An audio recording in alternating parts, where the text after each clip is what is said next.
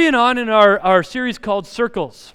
We're in week three of cir- Circles, uh, though we're only on the second circle, actually. Last week we talked about how Jesus had, uh, uh, his core circle was the Father.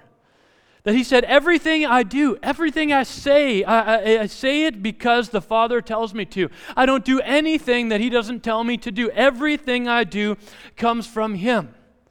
Nothing comes from someone else. Nothing. I don't put anything through the filter of everyone else and then say, ah, God doesn't really line up with that. I just say, God, you tell me what to do, and then everything I do will be based on that.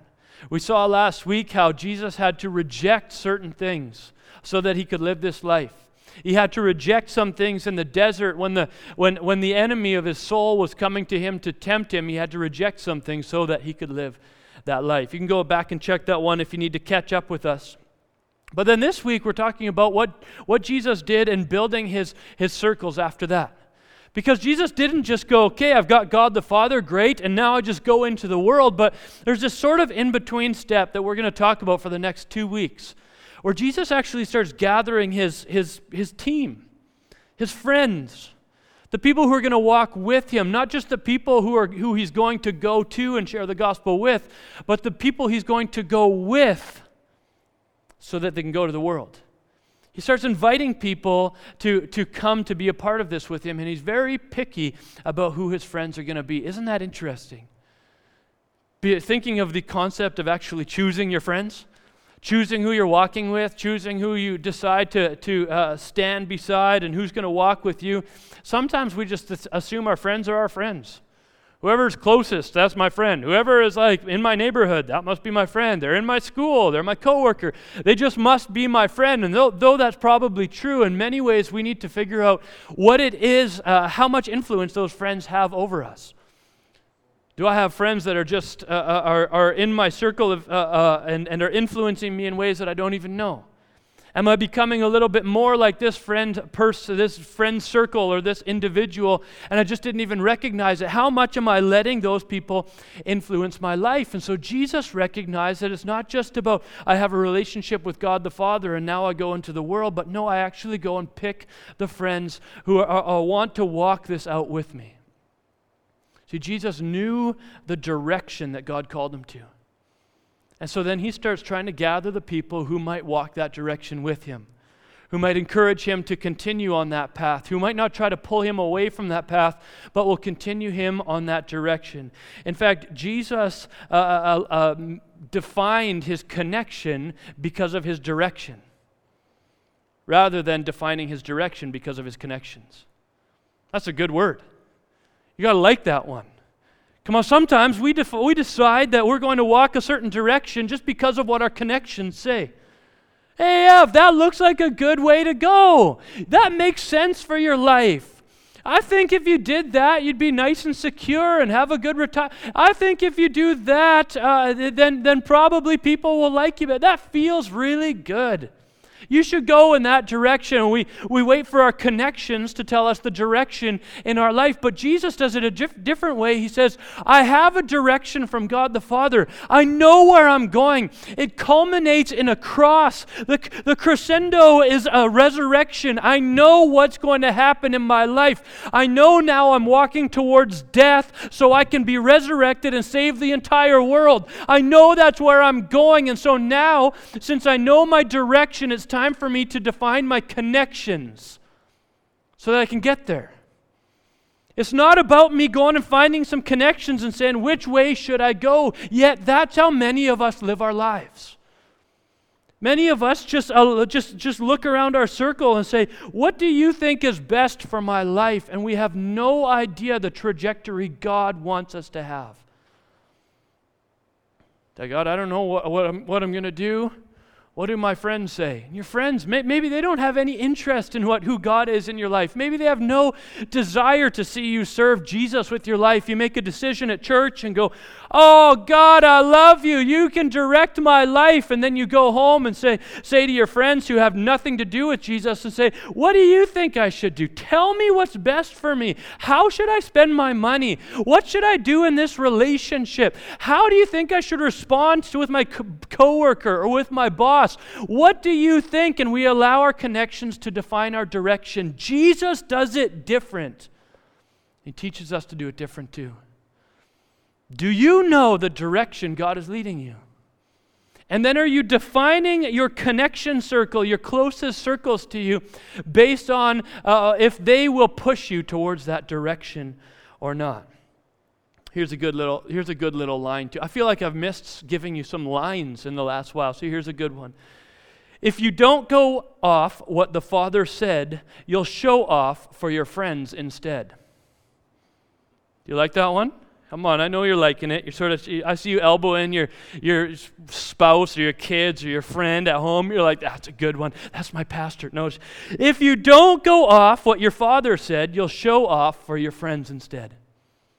See, God has a plan for your life. He knows what He wants to do with you. He's inviting you to it. I'm not saying it's always clear. I'm not saying He always writes it in the sand or on the clouds or things like that. Sometimes it's a matter of taking a step and, God, did you give me peace so far? Yeah, okay, let me try that again. Okay, yeah, I feel good.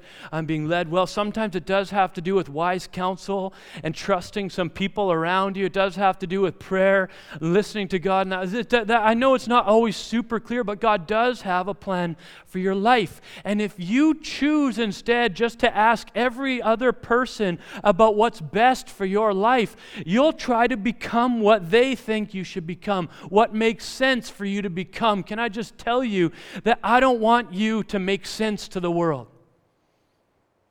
That's a weird thought.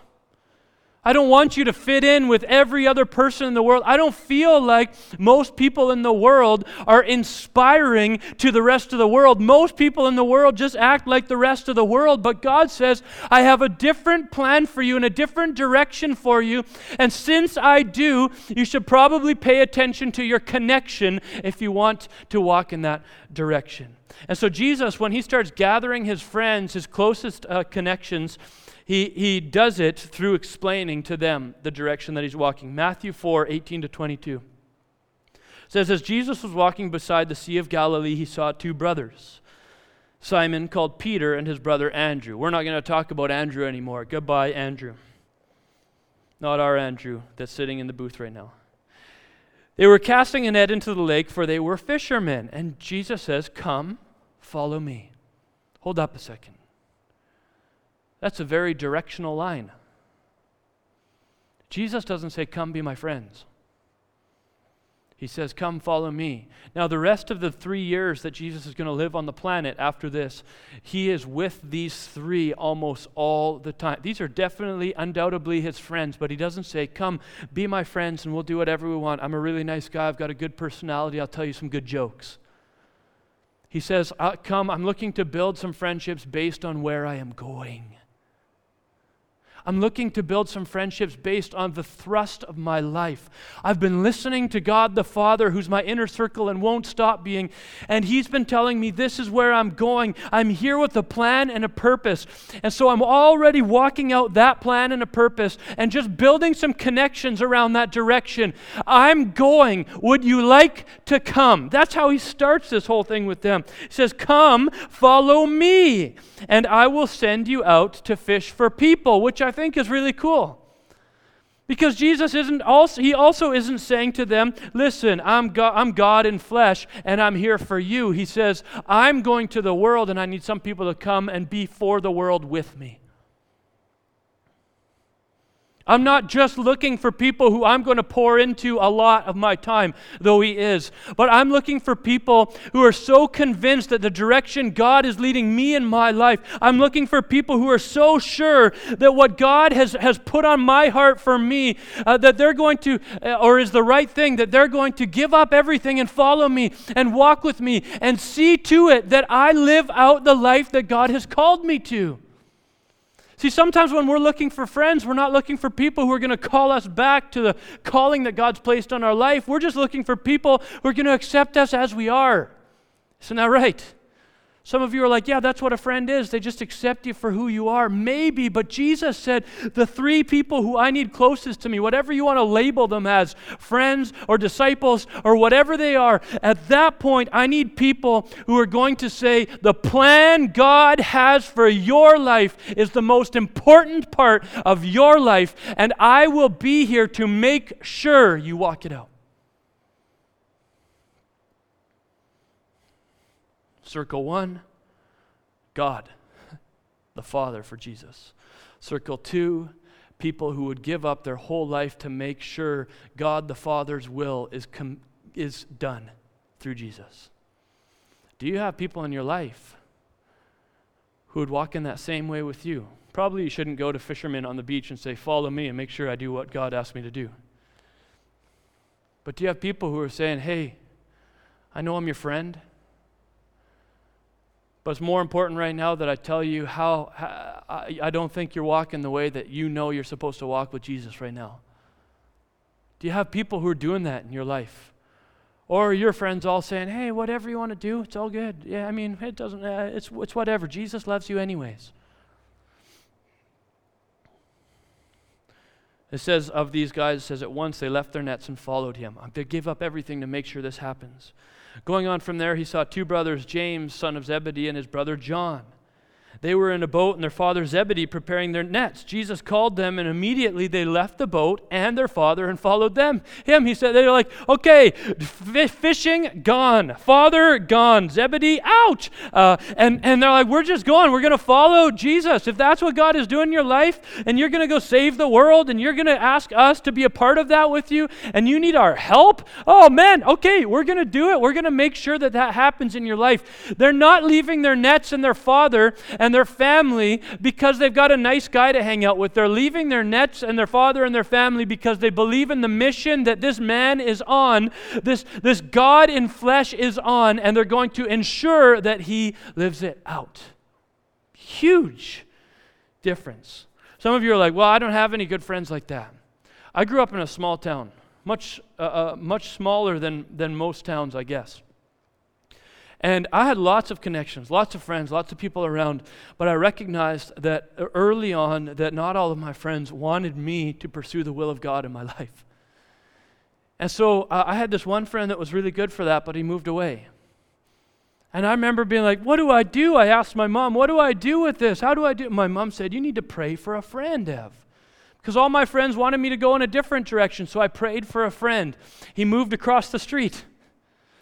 He became that friend for me for several years until he started walking in a direction that I knew I didn't want to walk. And so I, again, I said, God, I need that friend who's going to walk with me, who's going to call out the best in me, who's going to put, uh, make it more important in my life, your plan and your will for my life than my own comfort. Who is that friend? All of a sudden, I had a friend come back from college.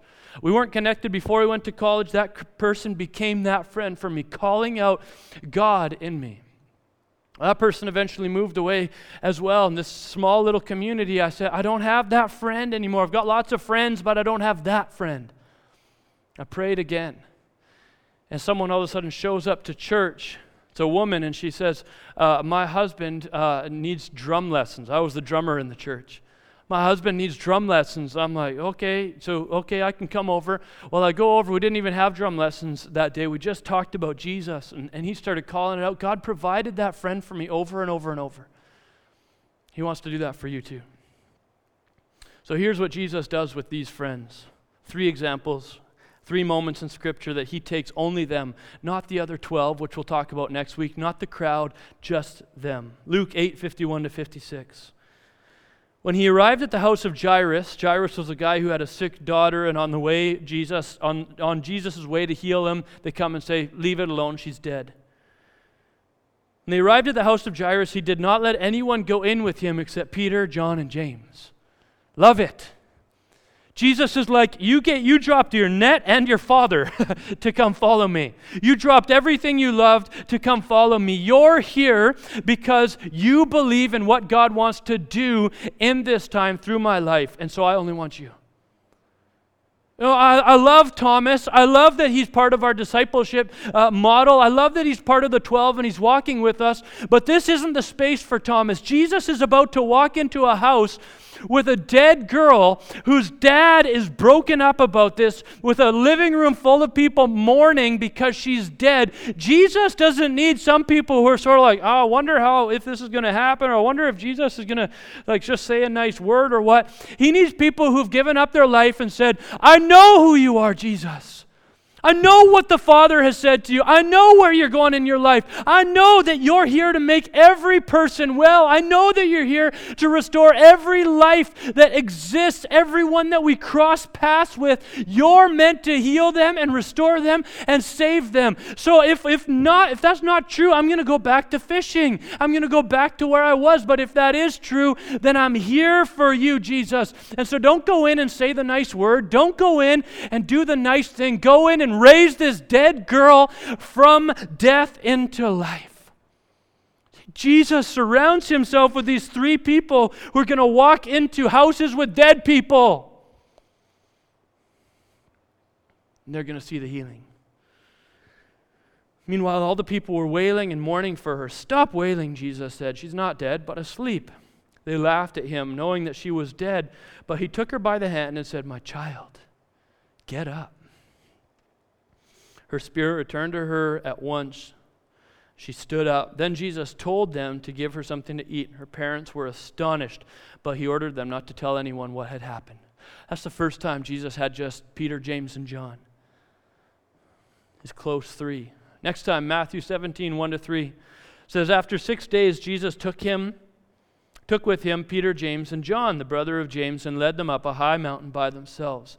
There he was transfigured before them. His face shone like the sun, and his clothes became as white as the light. Just then there appeared before them Moses and Elijah talking with Jesus. Moses, which represents the law, huge leader in Israel's history. Elijah, which represents the prophetic, huge leader in Israel's history. They come back from the dead, and they're talking with Jesus. You can imagine Peter, James, and John. Like, oh man, we thought we were important for him. He can he gets to talk to Elijah and Moses. They seem to like him. They seem to even look up to him. They seem to honor him. So, wow, we must be good for we must all be pretty good. You know, we must be in a good community here. That's awesome. We we gave up our fish and we get, oh, this is great. We're here. And so Peter goes up and says, Hey, why don't we build you each a shelter? And all of a sudden God snaps at them. Literally like crashing of thunder and lightning. Moses and Elijah are gone. They hit the dirt, and they, all of a sudden they look up, and it's Jesus standing there. And God says, This is my son. Listen to him. I think something cool probably happens in that moment. Where when Jesus, uh, we, we understand Jesus to be fully God and fully human. And fully God is, I, He is the Son of God. He is, he is God in flesh. He is everything, uh, every piece of, of deity is wrapped up. He is fully divine. And yet His humanness is that He's also fully human. His, the human side says, Come along with me, guys. I need you. When I walk into homes with dead people, I want you to remind me that I'm here to heal them, not just to say an encouraging word. I want you to come with strength. And they would have probably thought, wow, look how good we are. Look how faithful we are. Look how awesome we are. This is great. This is one of those moments where you sort of start to go, maybe not. Because even though we need friends, at the end of the day, even though Jesus brought them along, even though I think there is an aspect of Jesus uh, being fully human as well as fully God, uh, an aspect of Him inviting them to be take part in this and support Him in this, at the end of the day, He's fully God, and He's going to lead the way. That's the second time they're together. Last, last time that He wants only them is Matthew twenty-six, twenty-six to forty. It says, Then Jesus went with his disciples to a place called Gethsemane. And he said to them, Sit here while I go over there and pray. And he took Peter and the two sons of Zebedee along with him. And he began to be sorrowful and troubled. Then he said to them, My soul is overwhelmed with sorrow to the point of death. Stay here and keep watch with me. You know, when you identify who those people are in your life, those who are going to walk with you no matter what, Those who are going to call out God's plan in your life, call out God's will in your life, those who are going to uh, call out the direction that He's invited you to walk, those who are going to remind you of who you are. When you know those people, all of a sudden you can become fully honest. Peter and James and John aren't saying like, oh really, you're sorrowful? Let's go, let's get out of here. Let's go wipe away your tears and hide. By now they've seen, okay, I can see that you're sad. But we also know where you're supposed to walk. I can see that this is hard, but we also know that this is the will of the Father. I can see that this is overwhelming, but we're also just going to stand here and be with you. We're not going to try to convince you out of this at this point. We're going to tell you we understand that this is a very challenging scenario and it's exactly where you should be. Do you have friends in your life who say, even though following God and making the choices to go where He asks you to go is overwhelming and hard in this This moment, I will be here with you because I know it's right? Or are your friends saying, now what are you doing in the garden crying about this plan? Just go live an easier life. As the reality is, we're going to put our circles of influence up one way or another. And if you're closest one, two, or three are just people around you who are going to tell you to walk in whatever direction, you've decided that they get more voice in your life than God. Maybe you've said, well, God's my number one, but then your next circle is just a, a group of friends who aren't actually interested in confirming God's plan for you. I, I know from my life, I know that sometimes it's hard to hear God's plan for your life again. And you need to have those friends that you go back to and say, hey, do you think I heard that right? You know, when he when he asked me to to uh, to forgive that person, do you think I heard that right? Because I forgave them and it didn't work. It didn't fix the problem. I thought it would, and I forgave. And so what happened? Why why didn't it resolve everything? Why don't I feel better? Do you think I did that right, or think I heard that right, or no?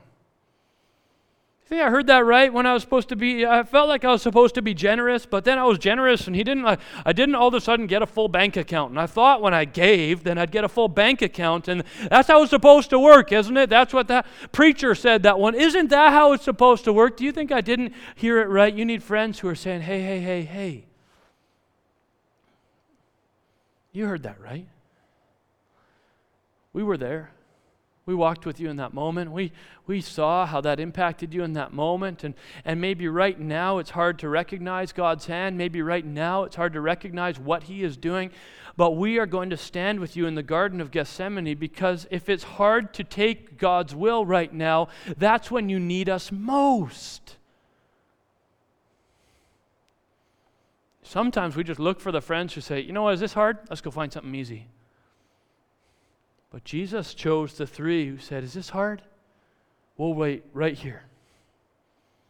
You go on in. We'll keep watch. That was their plan anyways. Here's what actually happened. It says, going a little farther, he fell face down to the ground and prayed, my Father, come on, he's back to that first circle. My Father, if it is possible, may this cup be taken from me, yet not as I will, but as you will. Then he returned to his disciples and found them sleeping.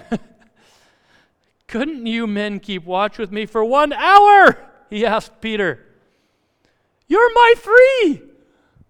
Peter, James, and John. You're the ones who I relied on to help me execute on the plan of God for my life. Remember, I said, this is the direction, and you dropped your net, and you dropped your dad, and you dropped your family, and you walked with me. Don't you remember that moment?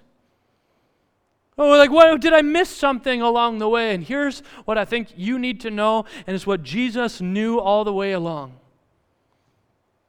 I think there is something to Jesus grabbing these three guys and then grabbing the twelve others and, and all of that. I think there is something about Him wanting people around to support Him and walk with Him and care for Him and love Him and just be connected. There's something about connectedness. God shows us that from the very beginning. He's the triune God, Father, Son, and Holy Spirit. There's something about that connectedness. And yet Jesus was going to do the will of God no matter what.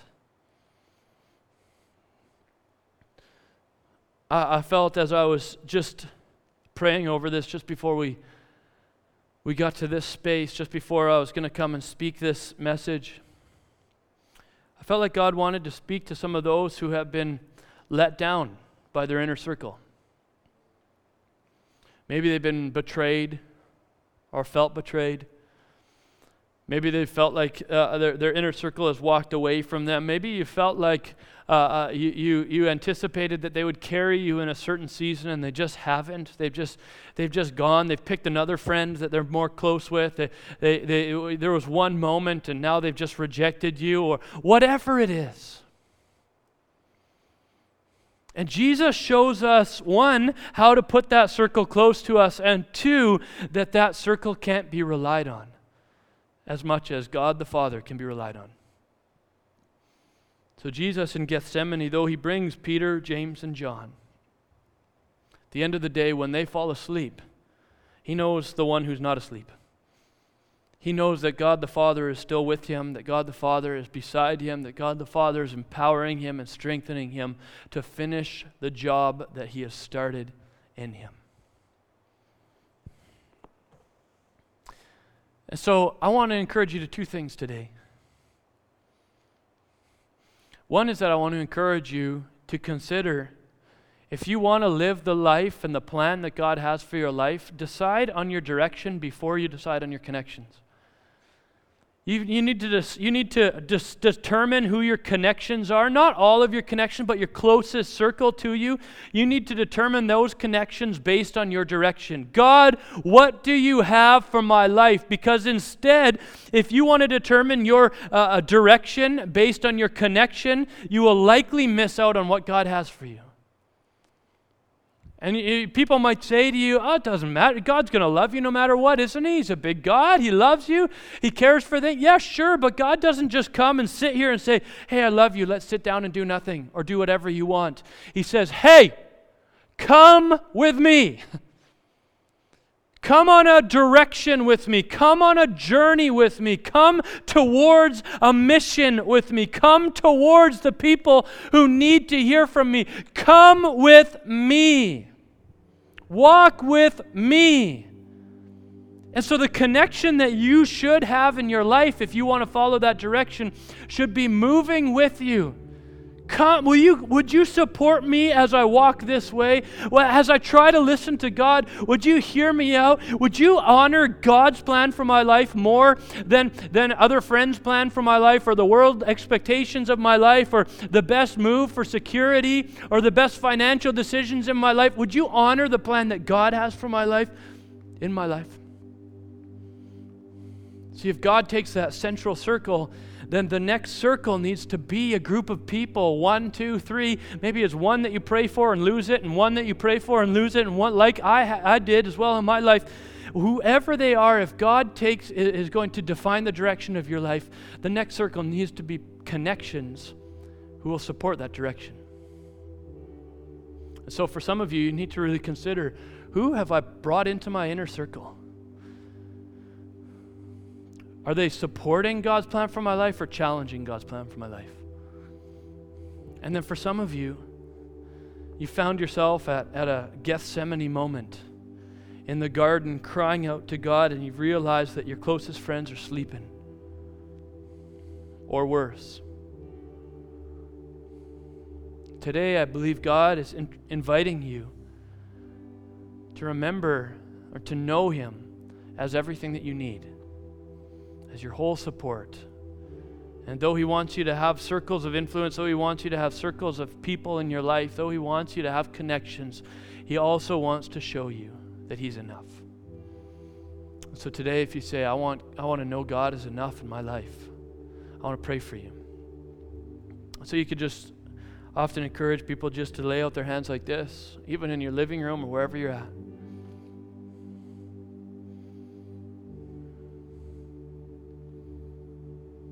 Just hear God saying to you, I am enough for you. Maybe you need to say that back to Him. You are enough for me. Father, you are enough for me. I can walk this out with you. You are giving me the strength for the circumstances in front of me. You are enough for me. Teach me to surrender my pains, my doubts, my brokenness, my own will to you.